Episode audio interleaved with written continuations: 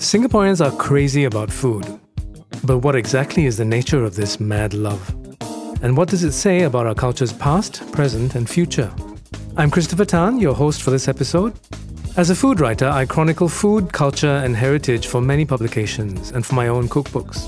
You may know me as the author of The Way of Kueh, which was named Book of the Year at the 2020 Singapore Book Awards.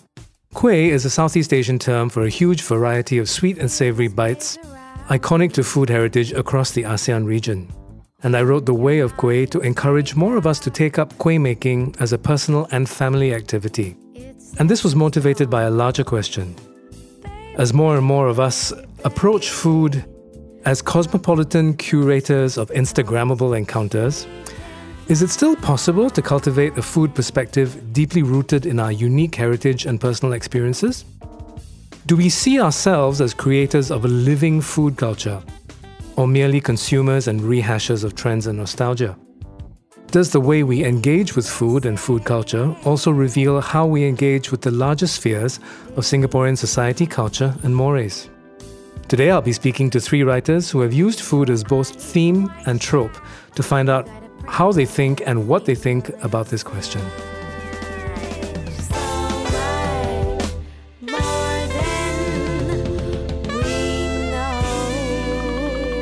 Let me go to our first guest, Anne Ang, who is one of the editors of Food Republic, a Singapore literary banquet. This anthology, published in 2020, features over 100 literary explorations of Singapore's food and food culture. Hi, everyone. It's great to be here. Next up is Melissa De Silva, the author of Others is Not a Race, a multi genre collection about Eurasian culture in Singapore that won the Singapore Literature Prize in the Creative Nonfiction category in 2018. Hi, Chris. Thanks for inviting me. I'm happy to be here. And finally, our third guest is poet and art historian Samuel Lee, whose debut poetry collection, A Field Guide to Supermarkets in Singapore, won the Singapore Literature Prize in 2018 for poetry in English. Hi, everyone. Thanks, Chris. I'm excited to talk about food later. All of you, please bottle up your excitement and, and be ready to let it out in carefully measured doses, okay? Melissa and Samuel's work are both featured in Little Red Comma, a digital showcase for Singapore literature that you can check out on the Esplanade Offstage website. So let me start with Anne. I'm just going to plunge right in here. Mm-hmm. And the introduction to the Food Republic anthology talks about how food has always been a safe space for Singaporeans, something that we all can obsess about and have an opinion about and debate, and how intermingled with that debate are usually avenues to explore larger, more meaningful, and, and potentially more fraught topics. You know, not that food doesn't already have enough to make it fraught these days. Could you share a little bit more about how the idea for the anthology came about and sort of how did you go about sourcing pieces for the book and how did you decide on the final assortment of pieces in the book? Well, Food Republic began really as Daryl Lim Wei Jie's brainwave. He's one of the three editors. So together with Tse Hao Guang and myself, uh, the three of us, we worked on Food Republic. And I think it occurred to him one day that given how food obsessed we are as a nation, we just don't have a book that pulls together existing literary interpretations of food in Singapore. And once you ask that question, it becomes undeniable. You know, there's this gap that needs to be filled, not with food necessarily, but with food writing. Mm-hmm. And so when he kind of talked to first Hao Guang and myself, we immediately knew that this was something that we had to do. But at the same time, once we started to sit down and of course we talked over food as to what the anthology might look like, we realized there was just so much out there. There was so much in terms of its variety, the way food has so many emotional associations for us that we couldn't exactly impose what we felt it might be. And so we had quite an organic process in coming up with the themes and the interests and the specific kind of like pressure points in the anthology. Mm-hmm. So we had an open call for submissions.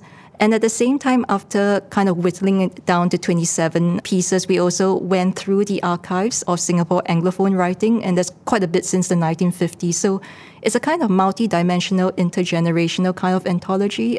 So some of the pieces were about food and food places and the histories and the heritage of the food. But on the other hand, we wanted to tap into the kind of psychic and emotional terrain, mm. what food means in our lives. And so we have food as linked to desire, food as linked to memory, food as linked to ways to imagine the world and imagine how we go about our daily lives.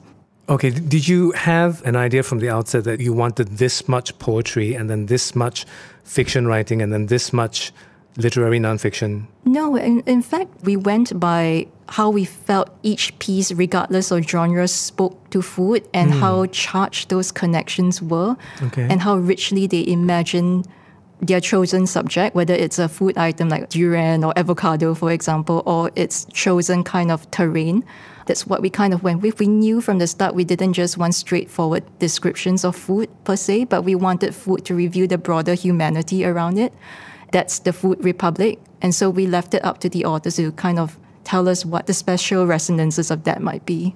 As you went through the winnowing process, was there anything that you all uh, came to realize or came to understand about the ways in which our local writers engage with food? Uh, were there any commonalities or were there any areas that most writers shied away from?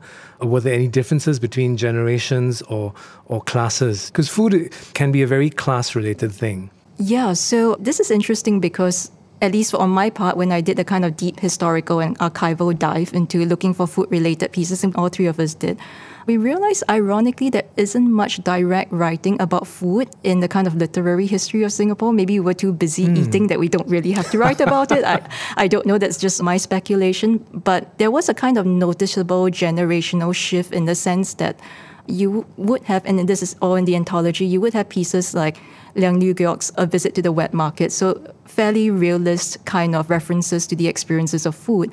But with the submissions we were getting through the open call, there were many pieces that were speculated, that were surreal, that imagined, for example, Stephanie Lee's piece, When the World Ends, You'll Be Eating Hokkien Mee. That's a kind of apocalyptic imagining of what food would mean to us when the end of the world comes. And uh, we don't quite see that in kind of earlier generations of writing. So I'm not sure why. Maybe food has just gotten more into our veins and we have started to think and feel with it in ways that are more intangible as the years go by. That was an interesting piece. I just read that piece yesterday. There seemed to be a lot of pent up bouquet of anger in that piece, you know. And I have to ask you, sorry, speaking as a cookbook author, I have to ask you why were no cookbook authors featured in the anthology? Well, uh-huh. we felt that we would leave the specialists to their specialization. And then, well, it is a literary anthology. So I think And cookbooks are not literary? well, we'll have a small debate about that when we get off air, I guess. No, I should explain. I, I say that because I've always felt that cookbooks occupy this strange Oh, limbo sure. between fiction and nonfiction. Especially cookbooks these days that tend to have a narrative threaded through them. They kind of are an invitation to imagine food as much as they are a set of directions to making food. And for those cookbooks which are based on the author's family heritage, I feel that uh, they also draw on the same well that many fiction writers and poetry writers draw from. Absolutely, yes. Do you have a favorite among the pieces in the book? Or is that too trivial a question? Oh, I think it's not so much trivial as a difficult question because I wouldn't be able to choose just one. So I'm being very politically correct here, but there are pieces that have stuck with me. So if I could just mention one or two, I would. Yes, please. One example is Amanda Lee Koe's Randy's Rotisseries.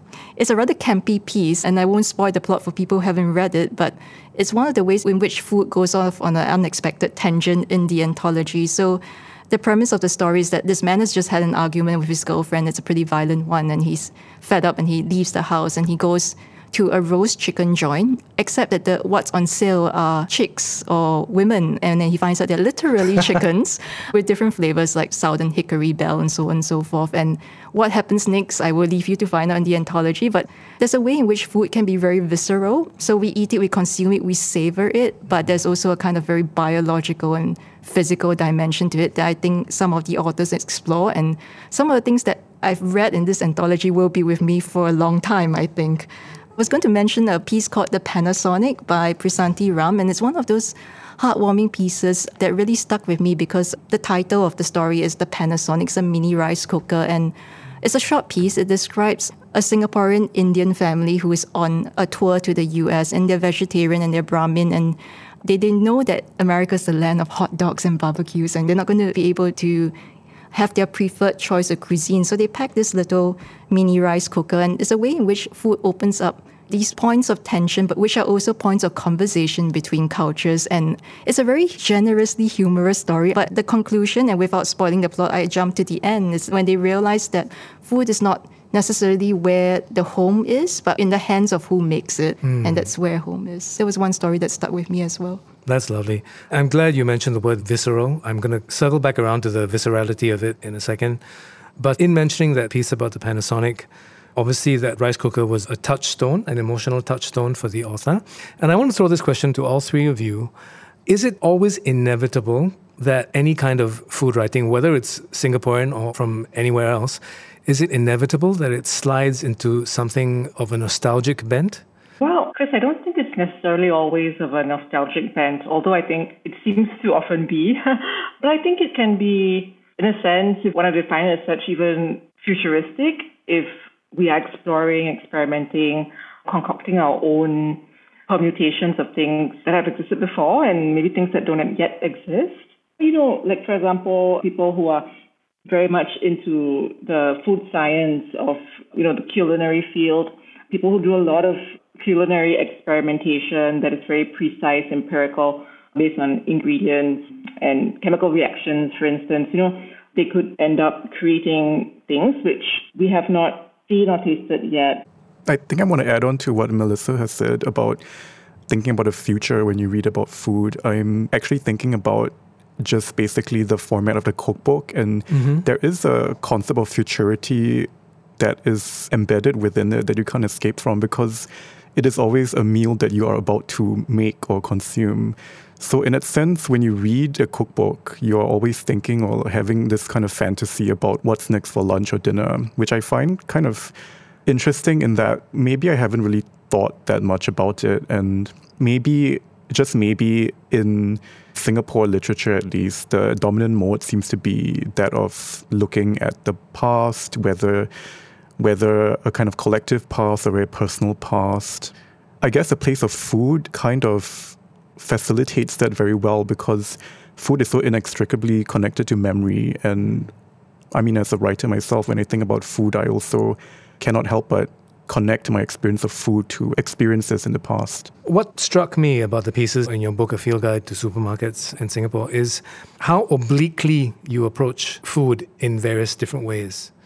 And it's not even necessarily always a framing device or the sort of keystone of a piece, but you come at it from a, a variety of different angles. And let me just ask you that the, the, sort of the settings and then the actual dishes and food items that you mentioned seem to be drawn from a variety of locales and cultural references, you know, from frozen peas to burnt kale to brick oven pizza. And what were you trying to express with these choices in terms of giving emotional texture or resonance to the whole collection? Right, right. Actually, to be perfectly honest, when I was writing and collecting poems for the collection, I wasn't exactly that aware of how much food went into it. So I guess it's probably a kind of unconscious that your id saying feed me right yeah like it just enters the poetry and like when I was looking back at my book in preparation for this recording, I realized that almost every poem had like a mention of something edible in it, which really shocked me because it didn't occur to me that that would be so present in the work. To go to your question on setting, hmm. I think it's just a function. I mean, the multiplicity of places that I raise, it's probably a function of how how the poetry from this collection was written in many places, I would say. So perhaps your mention of brick oven pizza reminded me of maybe a poem that was in the collection called Eating Organic in New Haven.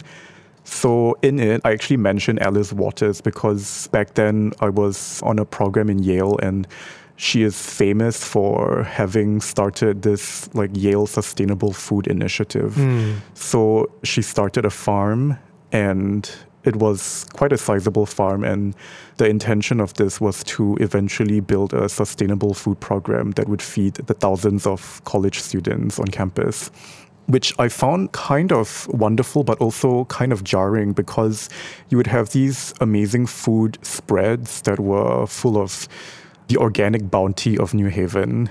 But on the other hand, you also realize that there's a great inequality in mm. people's access to food in that community if you're not from the college. Mm-hmm. So, in that sense, like a sharp disparity came to my attention when I was just walking outside. This was probably after attending a talk that she gave on on slow foods. Yeah. Immediately after that, I was just like trying to get back to my to my dorm and like it's commonplace that there'll be people approaching you for food or, or money. And I just thought, wow, the level of of inequality is also so evident through this banal thing like food. Are there any passages from your book that you would like to share that give us a peek into the food part of your brain? Oh, okay. Maybe I could read prophetic vision of next week's grain consumption patterns. It's a short poem. That's on the Esplanade Offstage website if you want to go and have a look at that. And it's a multimedia presentation of a poem, which is very, very interesting the way it's been put together. Yeah. You'll be lamenting the rising price of lentils, and I'll be polishing the rice by hand. There will be steam rising to cloud the air from the yellow pot on the stove, and there will be no time for tossed salad. Relationships will fall apart over a missing salt cellar, and the sky will be as dark and uncertain as early experiments in a moving image. On Wednesday, 80% of dry land will slip back under the ocean, and our dinner parties will be aborted with haste and irritation. You'll be vegan, and I'll eat my weight in chocolate. There will be no progress found in porridge eating, and we will only find disappointment in undercooked kamut. By the weekend, we will be discovering corn again. What inspired that? What prodded you to write that? I wish I had a very good story for this, but. oh, make one up.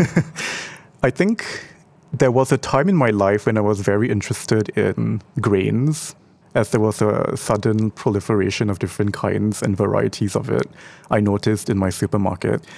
So I did this thing where I would try a different grain every month to bring to work. And I guess that's the genesis of this poem. Like every grain was interesting to me. Some I liked more than others for sure, but everyone was an experience. I kind of recommend everyone to try that out. Okay, there's yeah. a slightly melancholy, if not even apocalyptic aura to the poem. Mm. Any particular reason for that, or am I reading it wrong? Did you say there was an apocalyptic? There was some, uh, just maybe something about the cyclical nature of the yeah. grains and the week and what will happen next. And yeah, I think perhaps it comes from the fact that it's actually quite an absurd poem. Like you can't polish rice grains by hand, and and like when eighty percent of dry land slips under the ocean, yes. things are going to be quite bad not just for the agricultural industry, but for everyone. So, yeah, there's definitely a tone of maybe foreboding. Since we're talking about tone, and coming back to the visceral thing, as I was reading through the anthology, I noticed that a lot of the pieces started out in a semi nostalgic fashion or in a quite a straightforward fashion, and then slowly segued into body horror, which is not something that most Singaporean readers would immediately associate with food. And as you said earlier, you know, food is is something that we consume. It's something that's very near to us in all dimensions, right? So, was that an overt choice that all three of you editors made in, to include this sort of body horror side of food writing in the anthology, or was that just how things evolved? I think it's broader than body horror, but certainly we wanted to include a range of responses to food. And I think perhaps being in Singapore, we associate food with plenitude. There's this slight anxiety around not having enough to eat or not having enough on the plate. But we wanted to also explore impulses and responses that related to perhaps not having enough or having anxieties around food or perhaps even the negation of food as spirituality. So, for example, we have a poem by Alfian Sa'at about fasting in Ramadan and how that kind of self negation is also, in a sense, related to food, but also in refinement of the spirit. We also wanted to explore some of the drives that are related to food. So, this is in relation to your question about body horror, but sometimes there can be such a thing as too much food, I guess. It can be jelak, you know, when you eat too much, or it's like, you know, you eat chicken rice for 100 days or something like that. I mean, just to give an example, there's a poem by Jolin Tan, which is called titled Outpour, and it's about the rhythmic movements of the esophagus, so the body in that sense. But it's also about being bulimic and having that very, very troubled relation to food. So we wanted to explore how food, yeah, it is a safe zone, it's a safe space for talking about connections and talking about relationships externally, but food can be a very personal and troubled relation for some people as well. So I think we wanted to acknowledge that humane side of it too. So it's a safe space to talk about potentially queasy things. Yeah, without throwing up necessarily, but you know. it's a kind of maybe uh, last point or point that I observed about putting Food Republic together. I think there are certain dishes or there are certain kinds of food that have an outsized presence in our food landscape, one of which is durians, for example. And I was just looking through the collection today, and there are no less than three separate pieces on durians across the generations.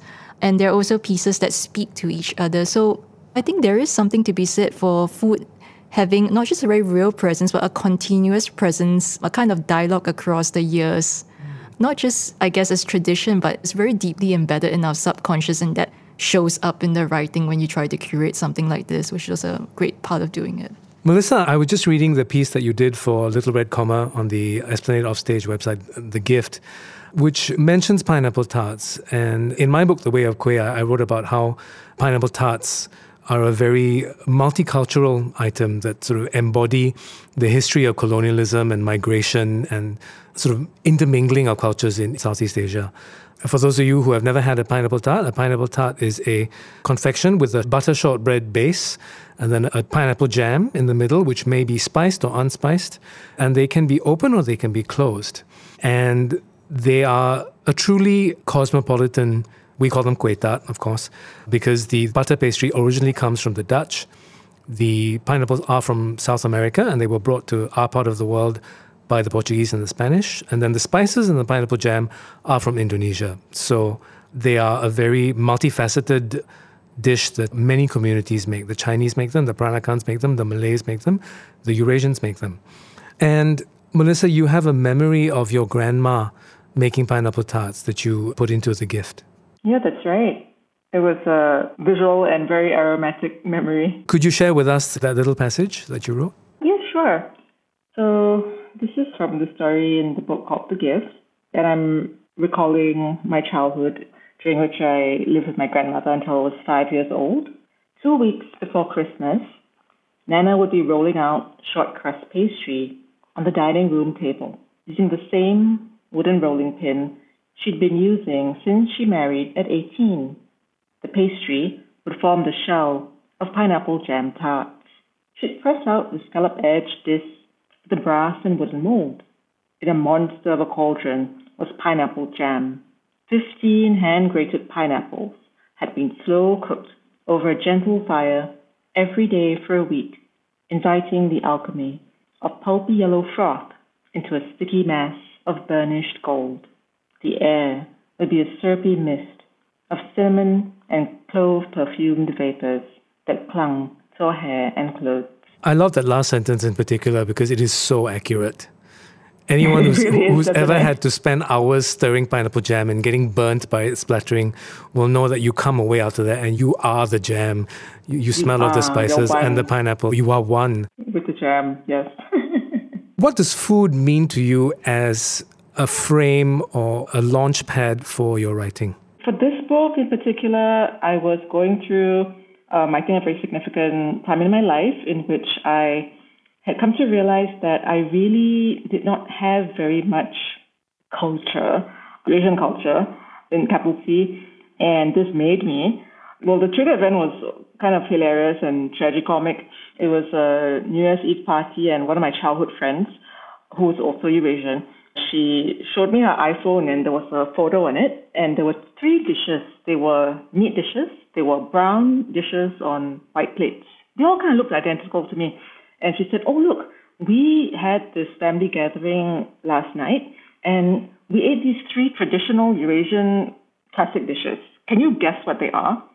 And she expected me to just rattle them off, but I was horrified to realize that I couldn't recognize them, A. And B, even if I couldn't recognize them, no names of dishes were coming to my mind. It was a really low moment. So I decided that I'd have to do something about this, and I embarked on a kind of personal journey to just try and experiment a little bit with my cuisine, just try and look at my mom's recipe book and dig out these recipes of, say, like curry debal, uh, which is also known as double curry, and thing, which is another, uh, it's like a chopped up pork dish with also spices, and a couple of other Eurasian dishes like pineapple tarts. So that kind of was the trigger event for an entire exploration into my culture. And food was the most accessible inroad at the time. And I guess, you know, this is the same with, I think, many cultures for many of us. Uh, our cultures can have a wealth of, you know, tangible sort of expressions, art, literature, folklore, music, but maybe some are more intimidating for us to try and access, and maybe some are not so accessible. For example, you know, folk tales, we may not be able to access anyone who knows the folk tales or is willing to, you know, recount them to us. So food was something that was within my reach. I had my mom's cookbook. I could read the recipes, buy ingredients, and you know, just just cook step by step. Yeah. Is it the case that when you were young, you kind of absorbed Eurasian food by osmosis without having it articulated to you? I think that is an interesting theory, perhaps.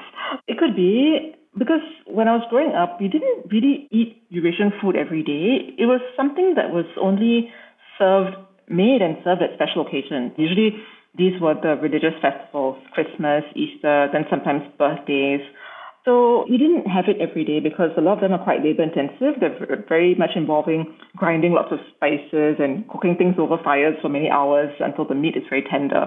I don't know about other Eurasian families, but my mom was, you know, she's quite an efficient cook. So she made more efficient meals, which I guess were a little more culturally neutral, or sometimes I think they were more sort of Chinese style or even Peranakan style with a lot more like stir frying and soy sauce and garlic sort of thing. Yep. Yeah, so hence my, you know, total blanking at three dishes which I was to identify. I've long thought that food is always the first and the best way to enter any culture.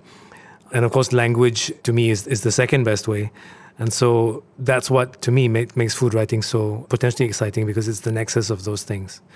Just hearing you talk, Melissa, about your mother making not necessarily specifically Eurasian dishes at home.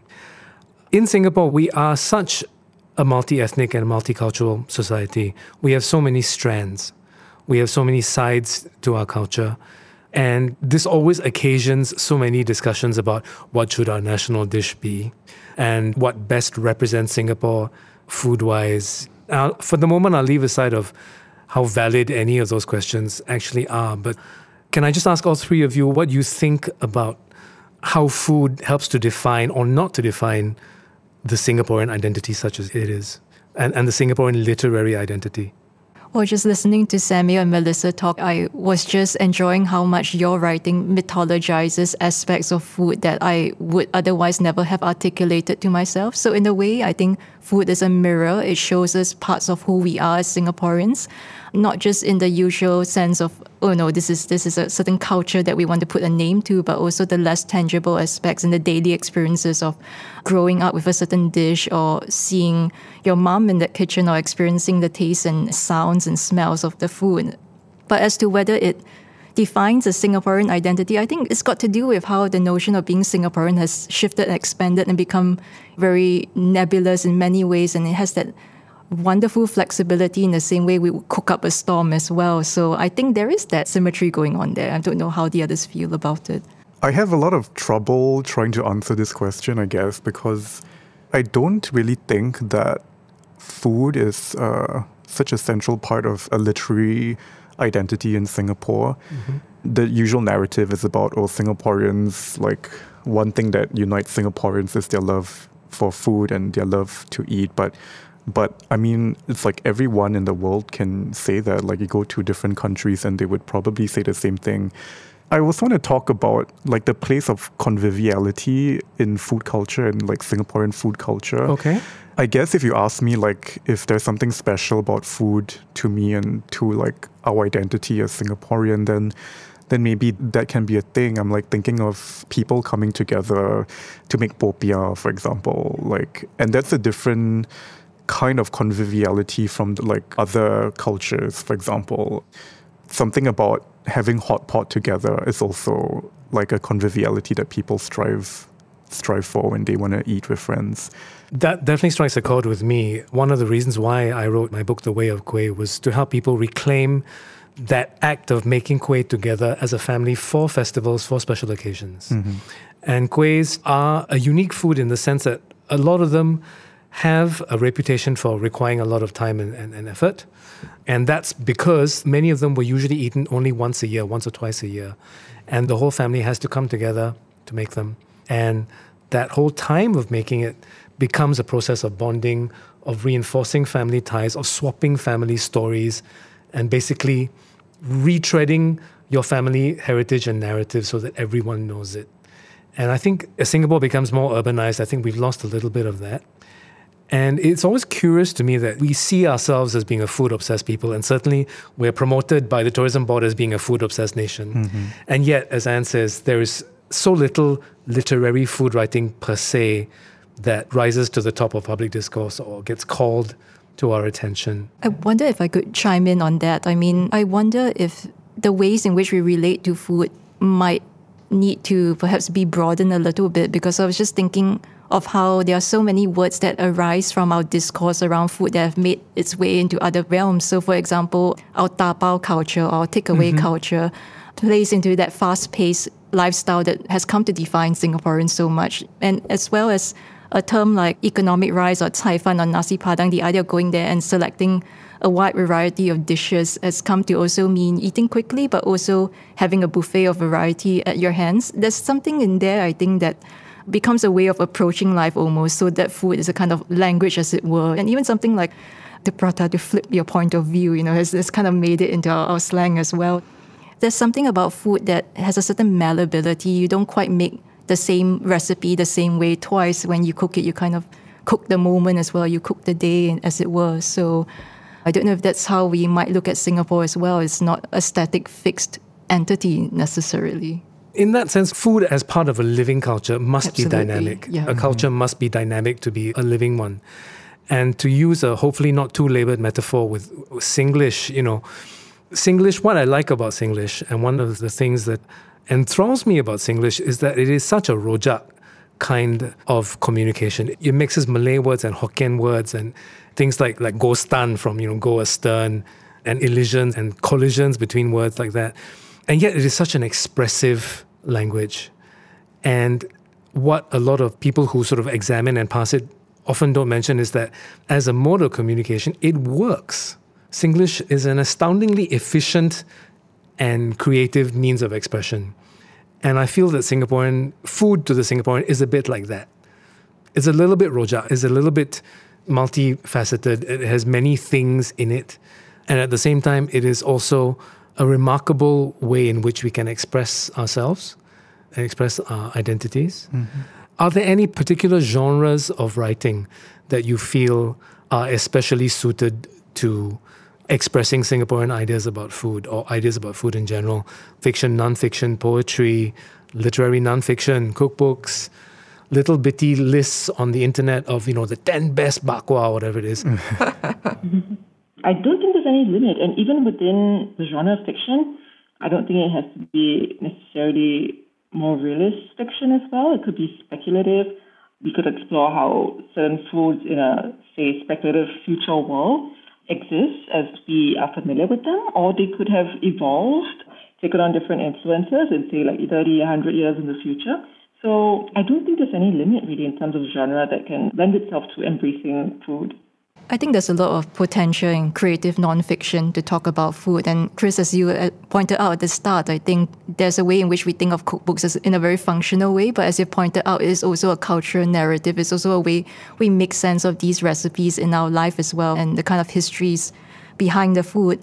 And I think with nonfiction, especially, it has a certain weight in relation to the world as opposed to fiction and poetry, which have their strengths and they do different things with the subject at hand. But I think because nonfiction makes a claim of factuality, it actually could have the ability to shift our relation to food in a way that's more powerful because food is so present to us and so immediate to us that that's how it might actually intervene.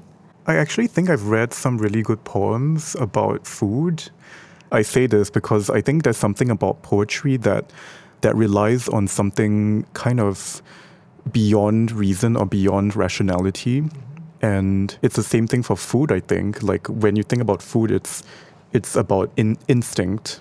It's about something I mean, of course you can talk about food, but there's also like a dimension of that experience that is emotional or like supra rational, they might say and bypasses your frontal cortex. It does, and I mean, it, it's also what they call like gut instinct. Mm-hmm. They call it that for a reason. Yeah, something about food being able to, like poetry, being able to um, touch you in a way that that you can't really describe fully.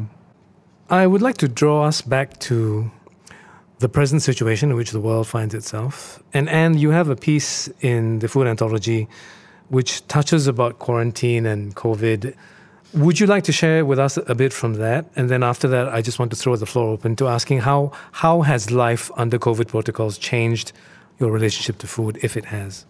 This piece was actually conceived of under very odd circumstances because when the pandemic began and it was declared on the 11th of March by the WHO, we, our proofs were actually more or less ready for the anthology. We were almost done. But at that point, I was still in the UK. I'm doing a PhD at Oxford. So I was actually back serving my stay home notice in a government designated facility. That just means a hotel, I think.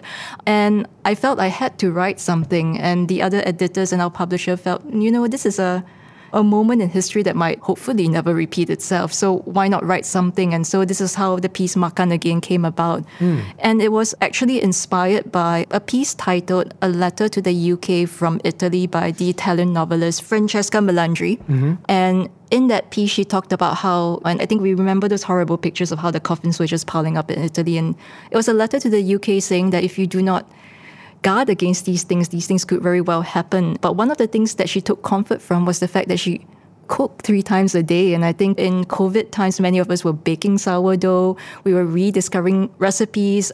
We would be snatching bread flour in the aisles of the supermarkets. So that's kind of where this piece came about. So the makan again is kind of like the eat again, the, the routine of eating. I don't know if I could just read just like yes. a couple of paragraphs to give please, a sense of, of that strange moment in history. Occasionally, there are dark moments where I wonder what will happen when the lockdown begins. Will social order break down and these meals stop coming? Down the dark well, this is a faint echo of makan, which I know as a word that must be used only in company. You makan already? Sudah makan? Later, where are we going to makan? Makan is a plan, a place, and a memory. And here in self isolation, makan is impossible. Only corona makan as a dwindling of the hours. The survivalist streak in me emerges strongly, honed from years of commemorating Total Defense Day in school with food and water rationing exercises. In the background, documentaries of the Japanese occupation are screened, wailing with air raid sirens. My peers and I eat our allotted sweet potatoes, reflecting not on our hunger, but on what we would eat next, most likely a hot dinner at home. On social media today, we chide each other for panic buying, but the fear of not having enough has deep roots. This is, after all, a country where scarcity is the default mindset despite immense wealth, and where we constantly emit predictive static to find out where the best eats are, and if there are enough parking lots at the mall we'll visit in an hour. Will social order break down under lockdown, I wonder? Already the restaurant industry is tottering and food businesses are making drastic changes to switch to an online model. Will we survive without being able to eat at our beloved coffee shops? Perhaps tomorrow my meals will not be delivered and I will have no choice but to take my valuables and the bread rolls that I've stowed away and emerge trotting quickly and quietly in the direction of my neighborhood, past shuttered shops and the open boot of a car filled with abandoned toilet rolls. In these perilous times, no one will emerge from home, even for the best bak kut teh. And I think history has proved me wrong because someone did bring SHN to eat bak kut teh. I think that's that's that's I think you know common knowledge. So that was the piece, and like, speaking to that survivalist streak in us, I think, in the face of COVID, I think that was what emerged strongly. How strange was it to have meals just delivered to you like that during the period? Oh, I must say they were sumptuous meals, but it was strange. I think was the only thing that I looked forward to because it was the only input to my room in, in a way. But very strange, I think, not being able to decide or to make or to have any say over what I eat ate. But it was great food. I have to admit, I'm one of those who has been baking sourdough during lockdown. And there is a, a really thriving online sourdough community I have found. Sam, has COVID changed your eating patterns at all? Oh, yeah, definitely. I also had a similar experience to Ann's. I also did a uh, stay home notice and and to add on to what Anne has talked about, there is also like a weird a weird moment when they knock on your door to tell you your food is here and and like occasionally open it and see them or see the hotel hotel people like running away in their full gown with your like hot like economical rice on the on, Oh, on like a makeshift table. And occasionally you also get like you might see your stay-at-home neighbor from the hotel room next door in a nightgown. So yeah, it's a very odd sense of community. Honestly, actually, I think the whole COVID experience and our specific Singaporean experience of buying a lot of takeout food and having a lot of food delivered to us, which is, yes, a really wonderful convenience. And I marveled that we could sort of indulge our taste buds as much as we could during the lockdown with all these uh, foodpanda, etc. deliveries. But I think honestly, what struck me very much was the amount of disposable waste we generated because of all these food deliveries, because of the pandemic. And I was very, very dismayed. And I actually made then a conscious effort not to order delivery. I did not order delivery once. and I still have not because I feel really strongly about that. Yeah, for me, what I'm taking away is, is a sharper consciousness of, I think, how food and our consumption of it doesn't just exist in a vacuum of gratifying our own taste buds. There's a very long chain of consequences, and I think, yeah, it, helps me really try and be more mindful of that.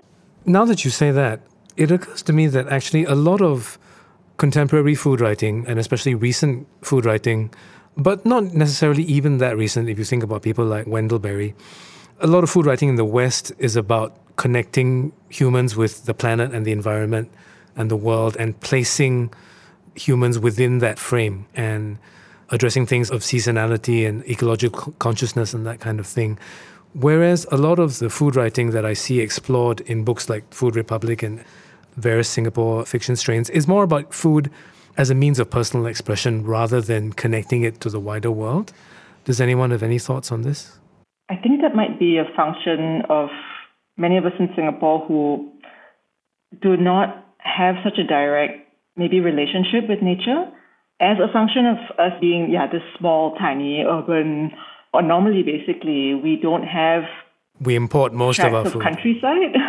yeah, and, and the kind of jungle we do are like, well, yes, they're not exactly very welcoming tracks, and it'll be eaten alive by uh, fire ants and things like that, or you know, shot because it's a military training ground. Um, so I, I think most of us kind of live a very strange existence compared to many other human beings in other countries where it's normal to go for a hike in actual countryside, not in a park, not on a paved path.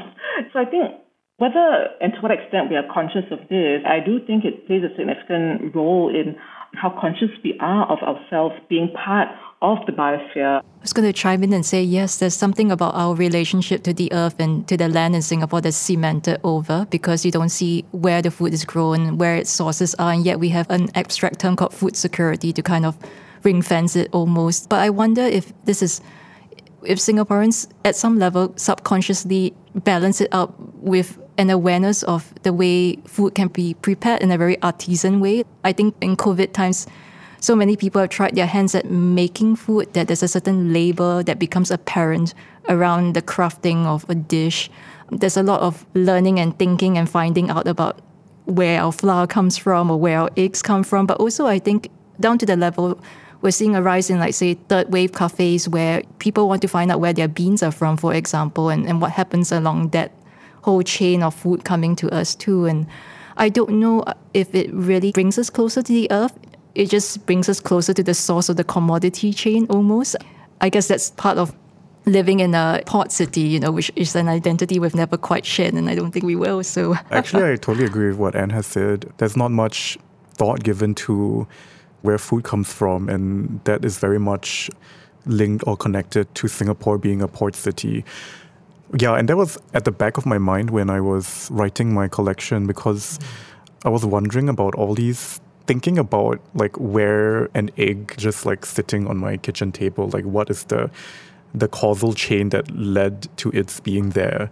It got me thinking about how the supermarket is we don't really see it that way but it's a kind of miraculous space where food just appears from all over the world and they get labeled as such Then they are categorized according to geography, like this is the Japan food section.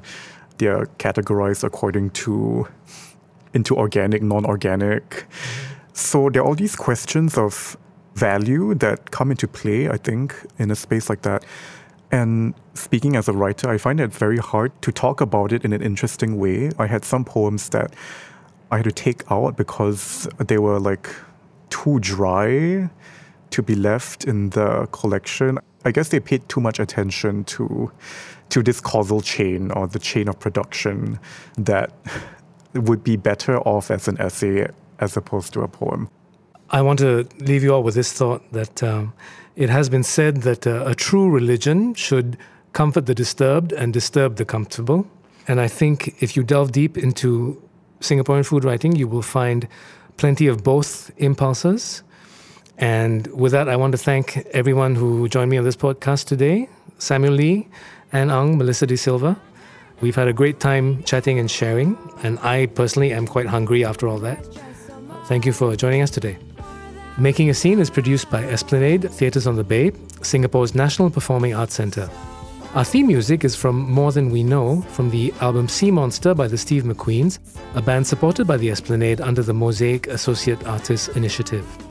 Look for more episodes of Making a Scene at esplanade.com slash offstage and on Spotify, Apple Podcasts, and SoundCloud. Thanks for listening and stay tuned for more inspiring conversations with art makers.